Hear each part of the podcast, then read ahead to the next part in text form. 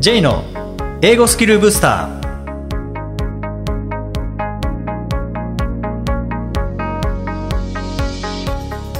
こんにちは J こと早川浩二ですこんにちは、アシスタントのあきです。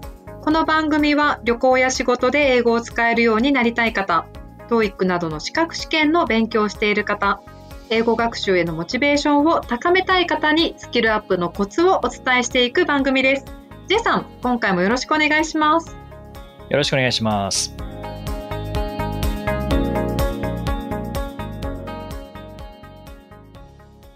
え、あきさん、あの、ふと思ったんですけど、はい。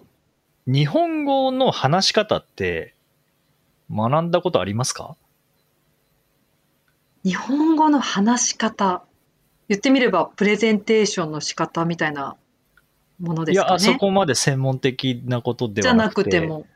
うん、普通に説明、何かを説明するとか、道順の説明の仕方とか、なんか小学校の頃に前に出て何か発表してくださいみたいなのはやった記憶ありますけど、それこそ中学生、高校生になってからはなんかそういうの一気になくなった気がしますね、逆に。うんしかもそれってこう話し方の練習っていうよりは、なんなんか、1分間スピーチみたいな、なたただ前に出て喋るっていう、そうですね、発表会的なですよね感。じですね。うん。なんか、それって日本語の話し方って上達するのかなって思ったんですよね。だって習ってないので。そうですね。うん。で、ただまあまあ僕らは講師っていう仕事をしてるので、はい。あの、評価されるじゃないですか。わかりやすい、わかりにくいとかって。うん。そうですね。だから、まあ、アンケートの結果とかを見て、あ、なんか分かりづらいんだなとか、あ、分かりやすいんだなっていうのは分かるので、まあ、その中で、こう、微調整って加えられるので、まあ、そういうのやればやるほど、まあ、上手くなるかなとは思うんですけど、でも、はい。もともとの日本語の話し方って学んでないので、はい。上達って難しいですよね。むしろどうやったら分かりやすく伝えられるんだろうって考えるきっかけすらなく生きてきたかもしれないですね。そうですよねそういう職業とか何か仕事で使うってならない限り。うん、そうなんですよね。母国語だから喋れるし、だから、なんかとりあえずいっぱい言えば、なんか分かってもらえるような気がするので、気なんかあえて。そう、あえてその力って磨いてこなかったなって思ったんですよね。でも、うん英語の場合って結構語学の学習にプラスして、こういう時はこういうふうに話す方がいいとか、こう言われたらはいこういうふうに返すとか、なんか because でつなげた方がいいみたいな、なんか話し方も結構教えてくれてるなって思うんですよね。ああ、確かに。うん。っていうのを考えると、こう、英語学習って、僕らが日本語ではやってこなかったような、なんかこの言語力のはい。総合力を高めるっていう意味でも、すごくいいなっていうのを感じたんでですよね。で、基本的に日本語でできないことって英語でもできないですよね。もうそれはすごい思いますね。日本語力がしっかりしてないと、英語で喋っても論理が破綻してたりとかよくしてますよね。そうですね。で、日本語と同じような構造で喋ると、当然英語は、まあもちろん文法の違いとかもありますけど、構成も日本語と同じような感じで喋ると、意外と伝わらなかったりっていうのがしますよね。はい、しますね。うん。っていうのを考えると、英語学習を通して日本語力も高めることができるんじゃないかなっていうので、で、ひいてはこう、言語力、言語総合力を高めるのに英語学習とか、まあ勉強だけでも、うん勉強だけじゃなくて実際にこう、英語を使うっていう場面においては、うんもっと意識することで言語力が高まるんじゃないかなって思ったんですよね。英語を学んで、ちょっと日本語の方にも影響、いい影響が出てくるっていうことですかね。うん。っていうのは結構あるなって思って、例えば、まあ、日本語って、まあ、よく言われるのが、聞き手が責任を持って話し手を理解する文化ですよね。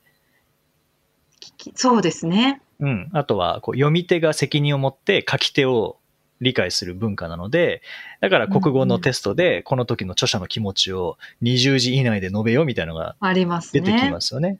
でもそこには、気持ちは別に書かれてないので、察することが必要。はい。で、まあ、その文化の表れとして、言わなくてもわかるでしょとか、そんなことも言われないとわかんないのみたいななふうに怒られたりっていうのはあるんですけど、それって言ってないけど、あなたが理解するのは、それは常識でしょ、当たり前でしょ、そのぐらいできるでしょっていう、まあ文化ですよね、日本って。はいはい。でも、英語って、話し手が責任を持って相手を理解させる。書き手が責任を持って読み手を理解させるっていう文化なので、伝わらなかったら自分が悪いっていう、うんうんううん。ん、ふうに思えるので、で、この文化の違いっていうのはまあそもそもあるとは思うんですけど、でも、伝わるっていうのを目標にした場合、目的にした場合、英語って最適だなと思うんですよね。はいはいはい。その文化がそういう文化なので。そうですね。うーん。例えば、あの、これ数年前なんですけど、新聞で読んだのが、はい。えー外国人のスタッフの方が、まあ、日本語喋れるスタッフの方がいて、うんその人に指示を出したんだけど、うまく伝わらないっていう、こう、ミスコミュニケーションが発生しているっていうので、じゃあこれは日本語に、その外国人スタッフの日本語に問題があるのかというと、実は違って。日本人の指示の出し方が曖昧すぎて、ねもう聞き手聞き手の判断に任せるっていう、まあ日本のコミュニケーションだったら問題ないんですけど、やっぱり文化的には、いくら語学、言語が話してる言語が日本語だからといって、その人たちの背景は、やっぱり母国じゃないですか、文化は。なるほど。それはありますね。うん。な例えば、これ明日までできますか？って言われて、これできるかできないかが聞かれただけであって、やってくださいとまでは言われてないので、頼まれたとは思わなかったみたいなのって、やっぱ発生しちゃうと思うんですよね。発生しますね。そこで、じゃあ日本語が間違ってたかっていうと、もう100%正しい日本語を日本の文化に合わせて話した。はいはいはい。で、これは、あの前にロバート・ヒルキ先生のインタビューでもロバート言ってましたけど、やっぱ日本語って言っていることと意味していることが、まあ違うことがある。でも英語の場合は言ってることと意味していることが、まあ同じ。だから勘違いしようがない。どういうことでしょ例えば、えーじゃあ前向きにえー考えますとか、うちょっとあちょっと考えて、考えさせてくださいってー言った場合には。多分無理だなっていうのは僕らはなんか感じ取ることできますけど、できますね。うん、それって言語的なものと言ったものと意味しているものがやっぱ違いますよね。確かに。あ、もうそれは、深くこう日本の文化に根付いた言い回しですね。言ってみれば。もう文化に沿ったものですよね。それ初めて聞いたら、あ、じゃあ前向きに本当に検討してくれるんだって思っちゃいますよね。そうなんですよね。そうあと、あ、ちょっと、ちょっと難しいですねって言われたら、難しいけどできるんだって、まあ、英語の文化の人たちは捉えますけど、僕らは難しいって言われたらあ無理なんだなってなりますもんね。うんうんうん。でも本来難しいの意味は無理じゃないですもんね。難しい、簡単じゃないってことですもんね。いやー、本当に断りたいとき、いや、ちょっと難しいですって言いますよね。断りたいっていう意味を込めて。そうですね。まあ、そこはこう柔らかく言うことによって、えー相手に傷をつけないとか、がっかりさせないっていう、まあその柔らかさの表れなので、そこはそれで、あの、美しいと思うんですけどね。配慮ですからね。はい、ね言葉の配慮ですね。うん。けど、それをじゃあ、英語でそのまま、あ、it's a little difficult ってそのまま通じるかっていうと、little difficult なので、ちょっとだけ難しいだけですからね。じゃあできるなってなりますもんね。通り。あうんだからその辺面は、白いですね。日本語を話すときから意識することによって、まあもちろん日本人同士で、あもう背景を知ってるっていう状況であれば、まあいつも通りでいいとは思うんですけど、例例えば、まあ外国人の方が日本語を喋っているっていう場合には、メッセージと意味、言ったことと意味していること、意図していることっていうのをやっぱり同じにした方が絶対勘違いなく通じますよね。なるほど。じゃあ日本語思考で英語を書いちゃダメってことですよね、つまり。そのうんさっき言った、ちょっとと難しい、断りたくてちょっと難しい、it might be a little difficult みたいな感じ言っちゃうと、あ、ちょっとだけ難しいだけなんだっていうふうに、相手は取られちゃう。うん。ああ、なるほど。じゃあ思考を変えなきゃいけないですね、ちょっと。日本語思考から英語思考へ。英語思考。そう、英語思考で英語を話すのは、まあこれは当然ですけど、英語思考で日本語を話すっていうことによって、これ伝わりやすくなるんですよね。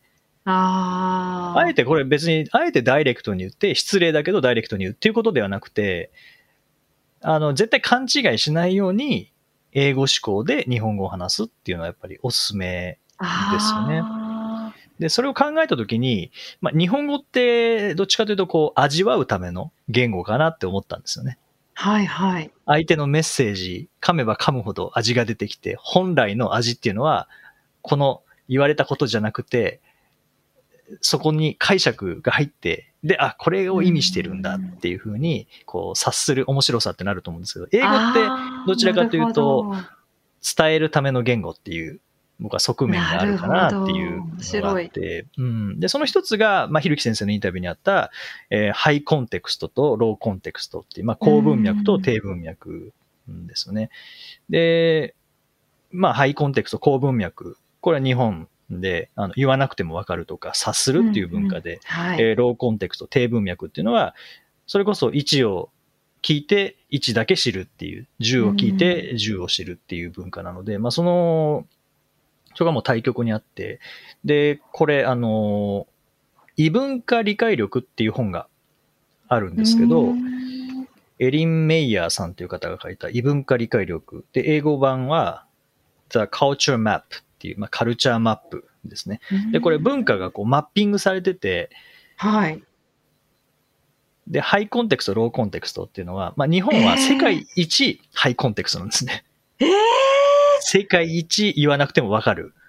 そうなんですか？はい。これアジアの方は、アジアは基本的にハイコンテクスト寄りなんですけど、はいはい。韓国、中国、ベトナムとかタイとかと比べて日本はもう思いっきりハイコンテクストより世界一ハイコンテクスト。で、アメリカは世界一ローコンテクストなんですね。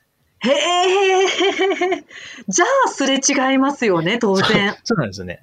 で世界一言わなきゃわからない。で言わなきゃわからないっていうのは、じゃあ、レベルが低いかっていうともちろんそうではなくて、それはコミュニケーションスタイルの話なのうんでどっちがいい、うんどっちが悪いじゃないんですけど、でもやっぱり、アメリカの方とお話しするときには、もう本当にメッセージは言ってることと意味してることをぴったり同じにしないと絶対伝わらないんですよね。へえ、面白いですね。できないときは can't ってちゃんと言わなきゃダメなんですね。そうですね。行けたら行くとか、これダメなんですよね。ああ、そうですね。行けたら行くは、言ってみれば日本では断り文句に近いですからね。そうなんですよね。はい。な行けたら行くって言ったら、あ、来るかもしれないな。みたいな感じになりますよね。なっちゃいますね。うん。ああ、それちょっと、やっぱ文化のことも大きいですね。言葉と文化。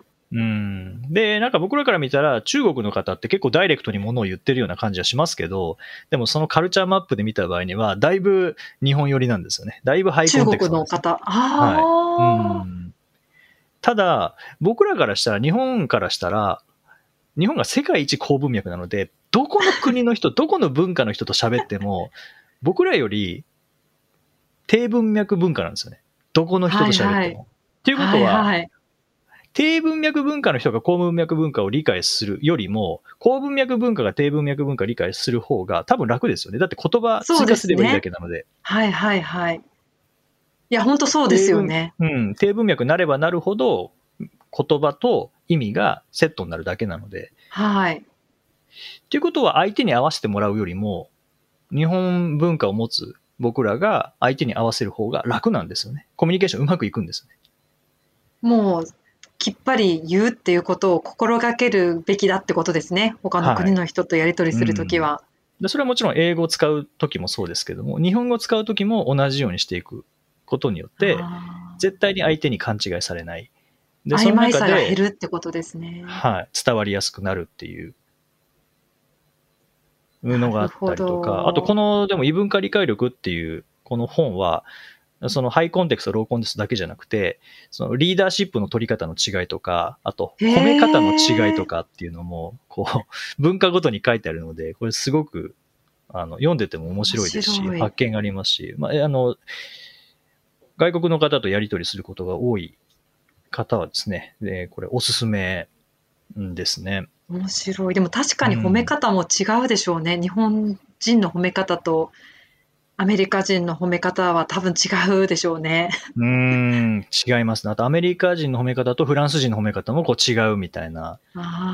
で、フランス人からするとアメリカ人は、あの、ちゃんと言ってくれないっていう、あのー褒め方というか、何かこう、課題をポあの指摘する場合、改善点を指摘する場合、アメリカの方って、まずいいことを言ってから、これとこれとこれはすごい良かった。ただまあ、さらに良くするには、ここがもっとこうなるといいよねっていう、褒めて褒めて褒めて改善点っていう感じなんですけど、フランスの文化だといきなり改善点らしいんですよね。へえ。だからその中でアメリカ的に褒めて褒めて褒めてもっと良くするにはここだよねっていうふうに言ったら、そのフランスの文化を持ってる人たちは、おお、褒められた、ラッやったで終わるんですああ、なるほど。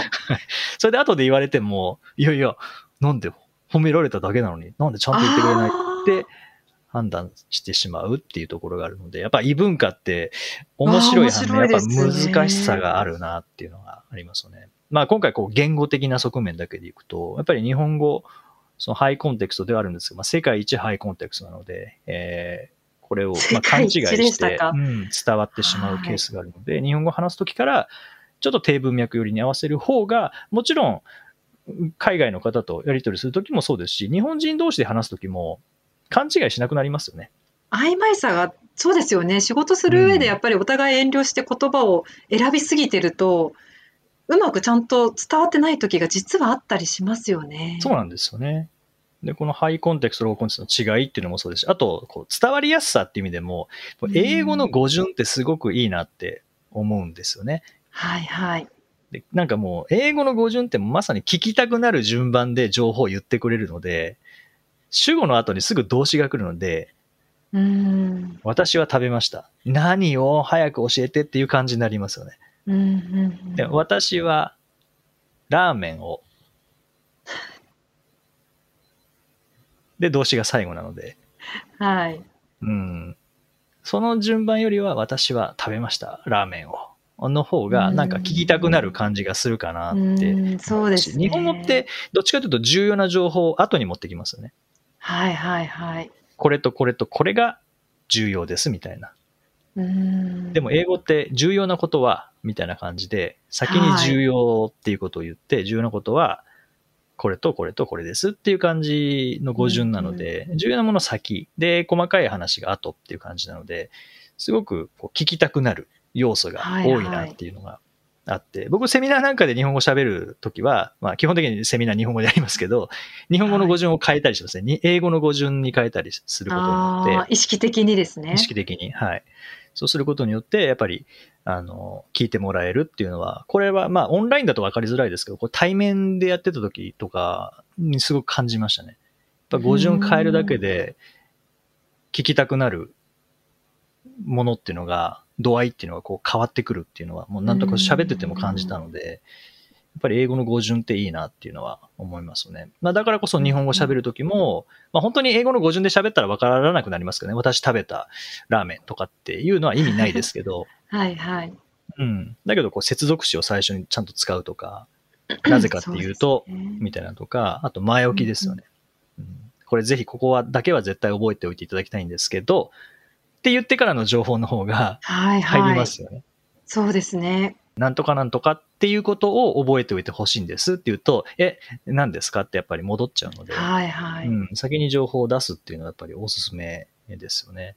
はいそういう意味ではこの辺ってなんかこう英語学習をしながら、日本語力とか言語力とかっていうのも高めることができるなっていうのはすごく、うん、僕は感じてきましたし、言語力そうんそれはもうプレゼンもそうですし、説明っていうのもそうですし、まあ、もしかしたらこう雑談とかもそうですよね。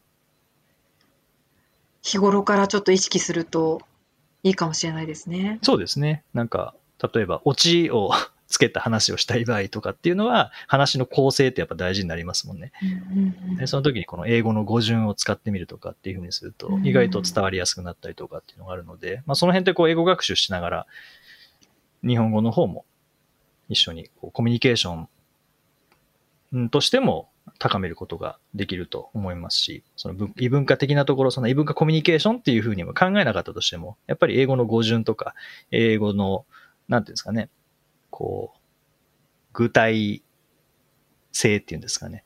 はい。具体的に説明するっていうところまで持っていくことによって、日本語も伝わりやすくなるっていうことがあるので、はい。ぜひ、あの、説明を結構するけど、分かりづらいと言われるとか、あとは、なんか喋ってるうちによくわかんないところに行ってしまうっていう方は、はいはい。結構この英語をヒントに話すと伝わりやすくなりますし、これ何より僕がそうだったんですよね。最初も説明の仕方も全然わかんなかったですし、あと喋ってるうちにどっか行ってしまうっていうのがあって、これは未だにそうなんですけどね。でもその時にこの英語の構成とかっていうのを意識することによって、まあ、伝わりやすくなったっていうのはもう本当に肌で感じたので、えー今日はその英語を学んで言語の総合力を高めるというお話をさせていただきました。はい。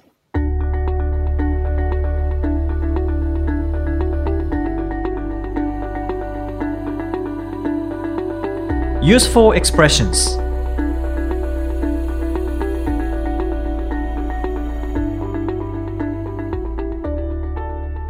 続いては英語の名言から学ぶお役立ち表現をご紹介いただきます。J さん、今回の名言は何でしょうかはい、えー今回はマーク・トウェイン、マーク・トウェインですね。